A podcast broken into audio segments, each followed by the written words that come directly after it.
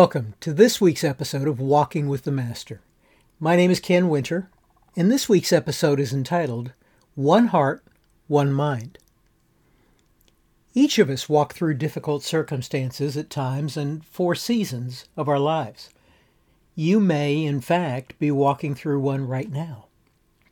As I write this, a member of my family is walking through a difficult and challenging time.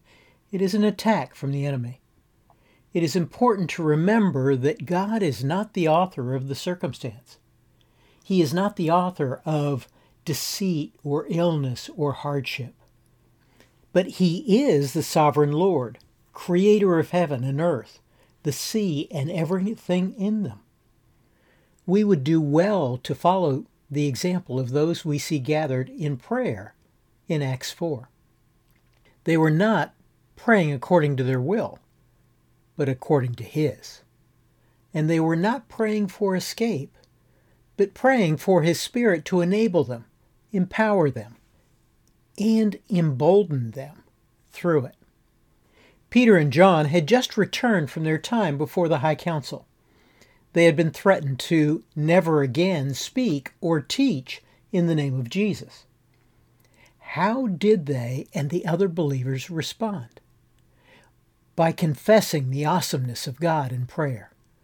The greatest concentration of spiritual power in that day and in Jerusalem was in that prayer gathering. Perhaps it was the greatest concentration of any time or any place. There was no doubt. There was no hesitance. There was no fear. There was no question. There was no division. The Spirit of God united them and they lifted their voices together. The people were of one heart and one mind, and God was pleased to answer their requests. Their prayer was founded on the Word of God as recorded by David in Psalm 2, verses 1 to 2. In His Word, God speaks to us and tells us what He plans to do. In prayer, we speak to Him and make ourselves available to Him for His will to be accomplished through us. They were not telling God what to do. They were asking Him to accomplish His will in them and through them. They were not asking for their will to move heaven. They were asking for God's will to be done on earth.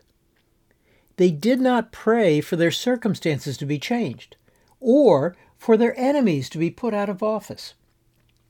Rather, they ask God to empower them and embolden them to make the best use of their circumstances in order to accomplish what He had already determined. This was a demonstration of their faith that God has a plan. His plan is perfect, and His plan will prevail. They did not ask God for a way to escape from the path that was before them. They asked Him to enable them to walk in the path according to his purpose. Phillips Brooks, the minister who wrote the lyrics to O Little Town of Bethlehem, also wrote, Do not pray for easy lives. Pray to be stronger men and women. Do not pray for tasks equal to your powers. Pray for powers equal to your tasks.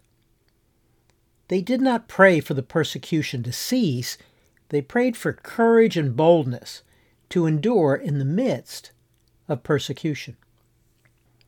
The early church acknowledged that the leaders of their day, Herod Antipas, Pontius Pilate, the governor, the other Gentiles in positions of authority, and the religious leaders of Israel were all united against Jesus. Their evil actions had all led to the crucifixion of Jesus. Yet all of their evil intentions had been permitted by the Father in order to accomplish His perfect plan the resurrection of His Son and His victory over death. Therefore, the church had no need to fear. Their enemies were already defeated foes.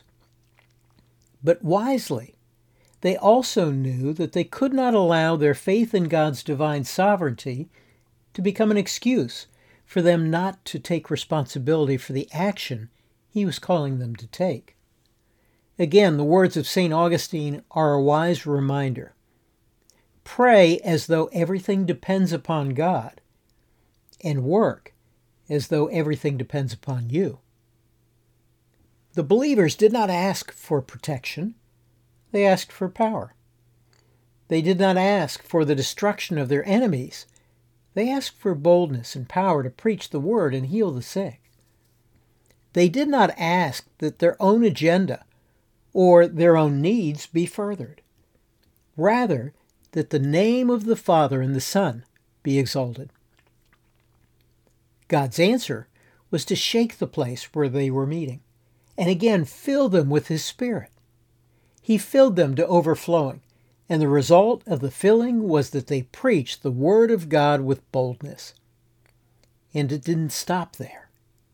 It also further deepened their unity and their desire to sacrifice and share with one another.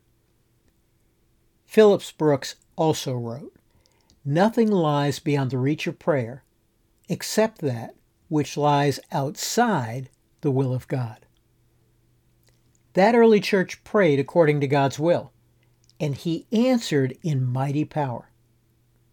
About 30 years later, James, the half brother of Jesus, who did not become a follower until after Jesus rose from the dead, would write this reminder to the early church. You do not have because you do not ask. You ask and do not receive because you ask with wrong motives, so that you may spend it on your pleasures. The same God who answered the prayers of those early believers is waiting to respond to those same prayers today and every day until he returns. You can read about this powerful gathering of prayer in the Acts of the Apostles, chapter 4, verses 23 through 31. Also, I have excerpted portions of this episode from chapter 13 of my book, Until He Returns. Information about the book can be found on my website, kenwinter.org. Thanks for joining me this week, and I hope you'll do so again next week, as together we walk with the Master.